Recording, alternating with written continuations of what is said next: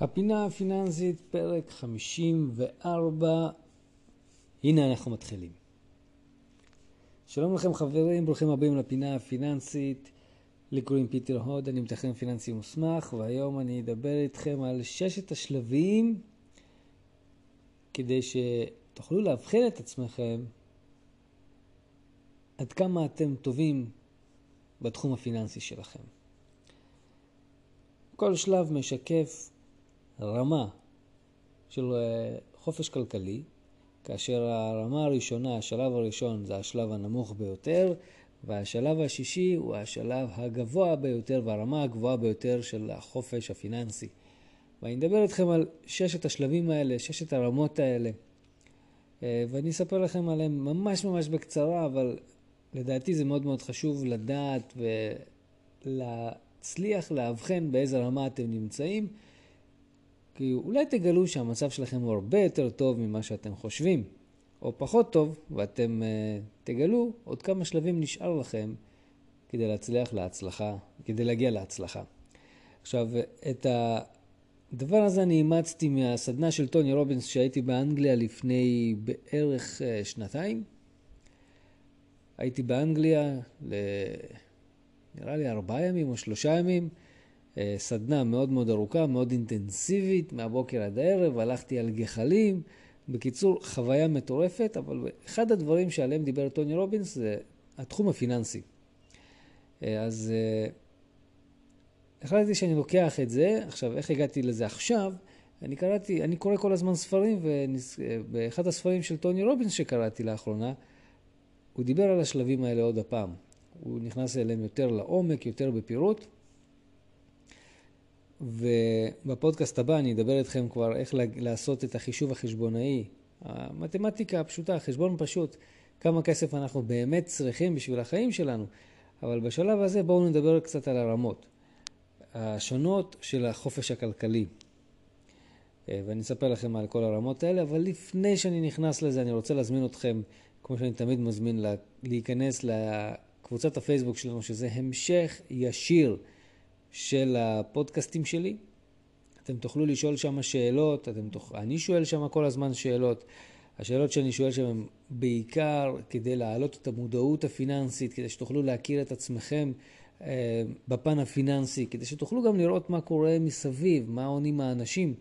כי יש, יש באמת אה, תשובות, אה, לדעתי, מאוד טובות של אנשים על כל השאלות שאני שואל. באמת יש דעות לכאן ולכאן. אה, ואתם תופתעו לגלות שאתם לא לבד. ואני חושב שזה מאוד מאוד חשוב לגלות שאתם לא לבד, כי לפעמים המצב יכול להיות באמת חרבנה. וכשאתם משתפים את הדברים האלה, או כשאתם רואים אנשים אחרים שמשתפים את זה, אתם יכולים לגלות שאתם לא לבד.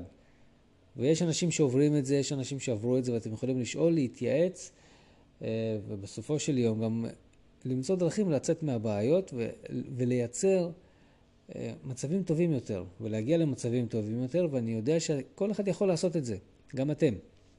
אז תצטרפו לקבוצת הפייסבוק שלי שנקראת הפינה הפיננסית, אה, ותתחילו להשתתף, שאלות, תשובות, אני אשמח אם תשתתפו אה, ותשפיעו. אז בואו נדבר רגע על השלבים האלה ועל הרמות האלה. אז בשלב הראשון יש לנו את השלב לדעתי החשוב ביותר, שזה יכולת פירעון, כושר פירעון. עכשיו, כל השמות האלה, אני לקחתי אותם, תרגמתי אותם לעברית. הטבלאות שאנחנו רואים, שראיתי לפחות בחו"ל, הן די מסובכות, הם נתנו כל, כל מיני שמות אה, חופש כלכלי, ביטחון כלכלי, חופש פיננסי, וזה די מבלבל, אז אה, לקחתי את זה והכנסתי את זה לרמה הרבה יותר פשוטה. והשלב הראשון זה יכולת פירעון. הכושר שלכם, היכולת שלכם להצליח לעמוד בתשלומים החודשיים שלכם בזמן. וכמובן, אתם יודעים, יש לזה הרבה מאוד השפעות. אתם משלמים אה, חשבונות בנק בזמן, אתם משלמים חשבונות, אה, סליחה, חשבונות חשמל, מים, ארנונה, חובות, כרטיסי אשראי. ככל שאתם מצליחים לעמוד בדברים האלה בזמן, זה מצוין. זה השלב הראשון שאני אה, חושב שאתם חייבים להצליח בו. כי אתם יודעים, ככל שאנחנו מאחרים בתשלומים או מפגרים בתשלומים, תקראו לזה איך שאתם רוצים, יש לזה השפעה ישירה על גובה החובות שלכם. אתם יכולים להיות טובים בהכל, אבל מספיק שפספסתם פעם אחת תשלום אחד וחזר לכם uh, התשלום, אתם בבעיה. הדירוג האשראי שלכם יכול להיפגע, אתם חוטפים uh, קנסות וריביות, וזה משהו שאנחנו לא רוצים להיות בו. לכן השלב הראשון, נקרא לזה בדרך לחופש הכלכלי המושלם, זה היכולת שלכם לעמוד בתשלומים החודשיים בזמן. בעצם כושר פירעון שלכם. שלב די חשוב. השלב השני הוא שלב היציבות. מה זה אומר שלב היציב... היציבות? שלב היציבות זה שלב שבעצם ההוצאות שלכם שוות להכנסות שלכם ונשאר לכם עוד טיפה, עוד קצת, כדי שתוכלו לייצר לעצמכם קרן הונית למצבי חירום. קרן חירום. בעצם בשלב היציבות אתם צריכים להיות במצב שאתם מצליחים עם המשכורת שלכם לכסות את כל ההוצאות וגם להתחיל לחסוך. לא בקרן פנסיה, לא בתוכניות פנסיוניות שהמעסיק פותח לנו, לא בקרנות השתלמות, אלא לחסוך כסף באפיק חיסכון כזה או אחר שאתם תבחרו, שהכסף הזה משמש אך ורק למצבי חירום. זה לא חיסכון לקניית אוטו, זה לא חיסכון ללימודים, זה לא חיסכון כזה או אחר. אך ורק למצבי חירום. זה נקרא, קוראים לזה קרן חירום. כסף לבן ליום שחור. זה השלב השני. אם אתם נמצאים כרגע במצב שבו ההוצאות שלכם שוות להכנסות שלכם, מצוין. הגיע הזמן לפתוח חיסכון ליום שחור. אתם יודעים, אנחנו כרגע עם קורונה באוויר, אנחנו תמיד צריכים שיהיה לנו קצת כסף בצד לכל מטרה, לכל מצב. לפעמים האוטו מתקלקל, לפעמים צריך לקנות איזו תרופה, צריך לעשות איזושהי בדיקה, איזה ייעוץ. הכל עולה היום כסף, אין מתנות חינם. אתם חייבים שיהיה לכם כסף למצבי חירום. אז בשלב השני זה מה שאתם צריכים לעשות. אם אתם במצב של ההוצאות שוות להכנסות, תפתחו קרן חיסכון הונית למצבי חירום. מה שמוביל אותנו לשלב השלישי, שזה חופש מחובות. בשלב הזה אתם נפטרים מהחובות שלכם ומתחילים להשקיע. הרי תחשבו על זה, אם בשלב השני ההוצאות שלכם שוות להכנסות שלכם, יכול להיות שהרבה מההוצאות שלכם זה בכלל תשלומי חובות, ואז אתם צריכים לטפל בכל החובות שלכם, ולהגיע למצב שאתם בלי חובות. כמובן שכדי להגיע למצב הזה אתם צריכים להגדיר גם כמה קרן חירום אתם רוצים שתהיה לכם. למשל, אתם תחליטו שאתם רוצים שתהיה לכם קרן חירום הונית של 50 אלף שקלים, וכשאתם תגיעו לסכום הזה, אתם תתחילו להיפטר מחובות. כלומר, תבחרו איזושהי אסטרטגיה של להיפטר מהחובות ה... עם הריבית הגבוהה ביותר קודם, או להיפטר מהחובות הקטנים ולקחת את הסכומים שסגרתם כבר ופיניתם לעצמכם איזושהי הכנסה ובעצם לצרף אותם להחזרים החודשיים הנוספים. יש כל מיני אסטרטגיות לסגירת חובות, אבל אתם לא תצליחו להגיע לזה אם אתם קודם כל לא עובדים לפי שלבים. כאשר השלב הראשון הוא בעצם להגיע למצב שאתם עומדים בזמן בכל התשלומים, לא צוברים חובות וריביות. בשלב השני אתם מגיעים למצב שאתם מייצרים לעצמכם קרן הונית באיזשהו סכום שקבעתם מראש, וכשאתם מגיעים לסכום הזה אתם עוברים לשלב השלישי, מתחילים להיפטר מחובות. וכשאתם נפטרים מחובות, נשאר לכם הרבה כסף. כשאתם מפסיקים להחזיר חובות, נשאר לכם כסף פנוי. ומה עושים עם הכסף הזה? שאלה מצוינת. התשובה היא, מתחילים להשקיע. עכשיו, אתם יכולים לספר לי סיפורים עד מחר ועד להודעה חדשה, אתם לא יודעים איך לעשות, מה לעשות, חברים. יש אפשרות פשוטה מאוד לבצע השקעות. תורידו אפליקציה של הבנק שלכם ותתחילו להשקיע דרכה בקרנות סל, במניות, באגרות חוב, במה שאתם רוצים. תתחילו להשקיע. תלמדו. תקנו ספר בסטימצקי או בצומת ספרים, אה, בורסה למתחילים, שוק ההון למתחילים וכו', תתחילו להשקיע. זה בשבילכם. אחרי שתתחילו להשקיע, ותתחילו לצבור כספים, עכשיו שימו לב, קחו בחשבון, וזה מאוד חשוב להדגיש את הדבר הזה. השלבים האלה זה לא מהיום למחר. כל שלב יכול לקחת פה בין שנה לשנתיים לשלוש אפילו, ואפילו חמש. אוקיי? קחו את זה בחשבון. אם נראה לכם שאפשר להיפטר מחובות בבום, זבנג וגמרנו, זה לא עובד ככה, לוקח זמן. לוקח המון זמן. מתמזל מזלכם והצלחתם להכניס יותר כסף, תפנו אותו לסגירת חובות. זה מאוד מאוד חשוב. החופש מחובות זה... אין, אני חושב שאין הרגשה יותר כיפית. את האמת יש. ההרגשה היותר כיפית זה השלב הרביעי, ביטחון פיננסי. זו הרגשה כיפית. ביטחון פיננסי אומר שההכנסות מההשקעות שלכם, אחרי שיצרתם את כל ההשקעות, אתם מתחילים לקבל הכנסות מהן, ריביות, מכסות את הוצאות המחיה שלכם. מה אתם אומרים? שווה, נכון? מגניב, כיף. המצב הזה שההכנסות שלכם מכסות, ההכנסות מההשקעות מכסות לכם את ההוצאות של המחיה, זה תענוג. מה יותר טוב מזה? יש יותר טוב מזה, אבל מה יותר טוב מזה?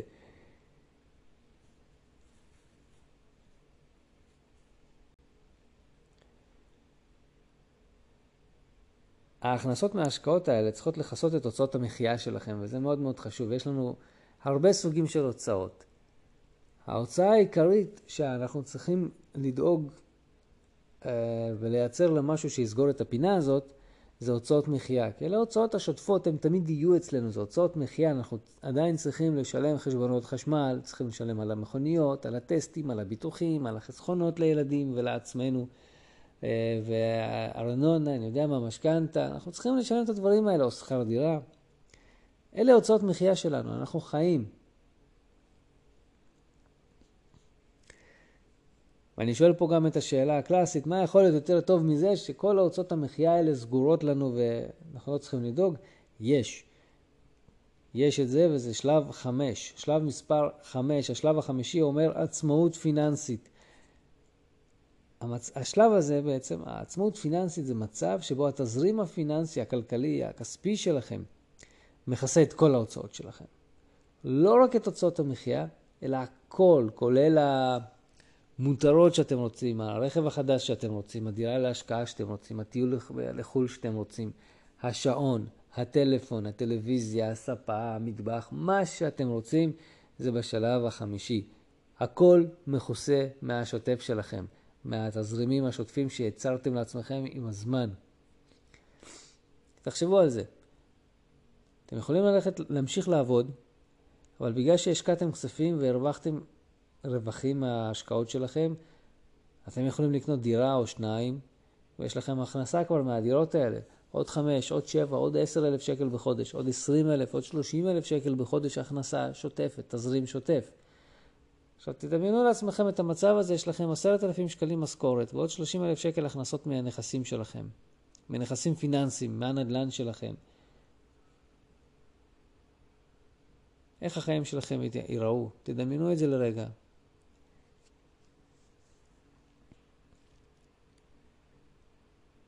זה מקום שאנחנו צריכים לשאוף, לשאוף אליו.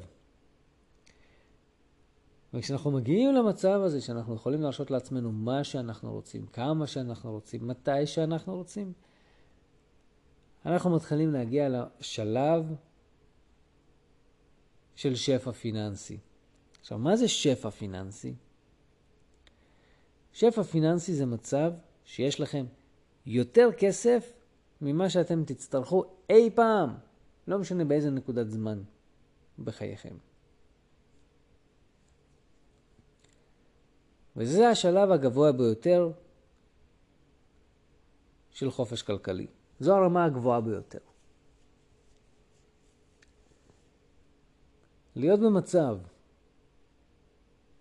שמאפשר לכם להפסיק לעבוד כי יש לכם כבר מספיק כסף,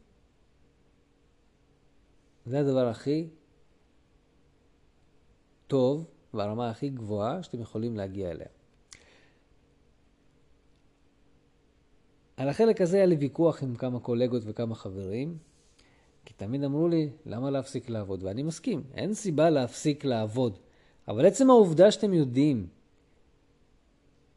שאתם לא חייבים לעבוד בשביל לשלם חשבונות, אלא אתם לא חייבים, אלא אתם לא עובדים כי אתם לא רוצים, או שאתם עובדים כי אתם רוצים ולא כי אתם חייבים, זו הרמה הגבוהה ביותר של חופש כלכלי. אני עובד כי אני רוצה לעבוד, אני לא עובד כדי לשלם חשבונות או כדי לקנות אוכל. זו הרמה הגבוהה ביותר. וגם, אם אתם רוצים לעבוד, אתם יכולים לבחור איפה לעבוד, במה לעבוד, באיזה שעות לעבוד. יש לכם חופש. וכשאתם מגיעים לרמה הזאת של שפע פיננסי, יש לכם את החופש האולטימטיבי, המוחלט, לעשות מה שאתם רוצים, מתי שאתם רוצים, עם מי שאתם רוצים, באיזה רמה שאתם רוצים, באיזה איכות שאתם רוצים, מה שאתם רוצים. אלה ששת השלבים לחופש כלכלי, חברים. וכל שלב זה עבודה. אנחנו צריכים להתעמק בכל שלב ושלב. וכמו שאמרתי לכם, זה לא דברים, זה לא דבר שקורה מהיום למחר. אני לא קופץ משלב ראשון על יכולת כושר פירעון שלי לשלב שישי, שפע פיננסי במכה. אלא אם כן זכיתי בלוטו, אבל גם אז יש הרבה מאוד מחקרים שמראים שיש עם זה בעיות. להגיע, לדלג על שלבים זה בעייתי. זה בעייתי. כי אנחנו צריכים ללמוד ולהסתגל ולהתרגל לחיים ברמה הזאת. זה משהו שאנחנו צריכים ללמוד לעשות. לעבור שלב שלב, לאט, בזהירות. אפשר גם מהר, אם אתם אנשים שיכולים להסתגל מהר לכל מצב, זה בסדר. אבל אתם צריכים לדעת לשרוד בכל שלב ושלב, כי אתם יודעים, פעם היינו אומרים תמיד, וואלה, כי אם היה לי מיליון, הייתי מסודר לכל החיים. עכשיו, מה זה מיליון? מיליון זה כלום.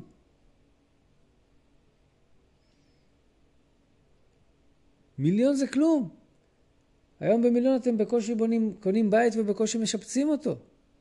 יש היום מכוניות ששואלות מיליון שקלים. מיליון זה כלום. זה כלום כסף.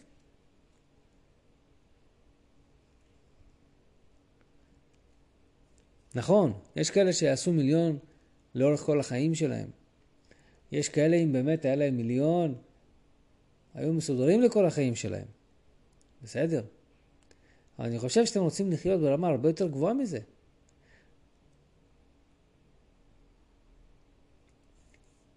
בואו ניתן לילד סיני שעובד במפעלים של נייק, אני לא יודע אם עדיין עובדים שם ילדים, כן, אבל ילד ההוא יקבל מיליון שקלים, יהיה כמו מלך, אנחנו בישראל.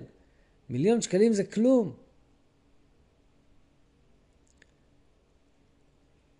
ההוצאה הממוצעת של משפחה פה היא בערך 15-20 אלף שקל בחודש. מה זה מיליון שקל?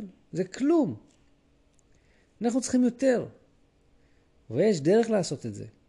שלב אחרי שלב אחרי שלב. להיות ממוקדים, להתמקד. ואני רוצה להחזיר אתכם לתחילת הפודקאסט. בתחילת הפודקאסט אמרתי לכם שבפודקאסט הבא, הפודקאסט מספר 55, אני אדבר איתכם על כמה כסף אתם באמת צריכים. וזו באמת שאלה מעניינת. ואני רוצה לשאול אתכם עכשיו כאן, בפודקאסט הזה, כדי שתחשבו לפודקאסט הבא. כמה כסף אתם באמת צריכים כדי להיות בעצמאות פיננסית? שזה אומר בעצם שהתזרים הכספי שלכם מכסה את כל ההוצאות שלכם, את כל הרצונות, הכל, כל הפנטזיות. כמה כסף אתם צריכים? אבל באמת, כמה? 20 מיליון? 400 מיליון? מיליארד? כמה כסף? דרך אגב, גם זה מספרו של טוני רובינס, שנקרא uh, Money Master the Game, ספר מעולה, אני מקווה שמתישהו יעביר אותו לעברית. הוא ספר אמנם ישן, אבל הספר הזה מעולה. הוא מדבר על הדבר הזה של כמה כסף אנחנו צריכים, והוא נותן הרבה מאוד דוגמאות של אנשים שזרקו כל מיני סוגים של מספרים והוא מגיע איתם לאיזושהי מסקנה, ואני אדבר איתכם על זה בפודקאסט הבא, כי לדעתי זה, זה דבר מאוד מאוד מאוד חשוב. לדון בו. בואו נדבר על זה, כמה כסף אנחנו באמת צריכים. אני מבטיח לכם שאולי אתם, כשתעשו את מה שאני אגיד לכם לעשות, אולי תופתעו אפילו מהתשובות שאתם תקבלו. כי זה באמת מעניין. עשיתי את זה לעצמי כמה פעמים, זה באמת מעניין, התשובות מעניינות. גיליתי דברים מעניינים. ודרך אגב, הדברים האלה עובדים. אני אומר לכם את זה מהניסיון שלי, לא כי אני מכיר את התחום הפיננסי. תאמינו לי, לדעת להתעסק עם כסף זה לא אומר שאפשר לעשות כסף. זה לא אומר כלום. זה שאני יודע ומבין את התחום הפיננסי והכספי, זה לא אומר שאני, שאני יכול לעשות. הכל תלוי בהרבה מאוד מרכיבים, שאחד מהם הוא התמדה. השני הוא עשייה. אלה שני הדברים החשובים ביותר, להתמיד ולעשות. יש הרבה כאלה שיודעים, אבל הם לא עושים. יש הרבה כאלה שעושים, אבל הם לא יודעים מה הם עושים. אתם צריכים לשלב את שני הדברים האלה ביחד. ופה תגיע ההצלחה. ומניסיוני זה עובד. זה עובד, ואת כל מה שאני יודע בתחום הזה ואת כל מה שאני ניסיתי, אני שופך אליכם ככה בפודקאסט הזה, כדי שגם אתם תצליחו. ואחד הדברים החשובים ביותר זה להבין שלהצלחה הפיננסית שלנו יש שלבים, שאותם כרגע מניתי לכם. אנחנו עוברים שלב שלב. אלה לא שלבים של איזה דברים אני צריך לעשות כדי להיות שם, אבל אלה שלבים של מה אני צריך להיות בכל שלב ושלב. בשלב הראשון אני צריך להיות עם יכולת פירעון, בשלב השני אני מגיע ליציבות, בשלב השלישי אני מגיע לחופש מחובות, בשלב הרביעי אני מגיע לביטחון פיננסי, בשלב החמישי אני מגיע לעצמאות פיננסית, ובשלב השישי אני חי בשפע פיננסי. אלה השלבים, ובכל שלב הזה יש המון שלבים שאתם תצטרכו לעבור כדי לעבור, כדי בעצם לסמן וי על השלב הזה.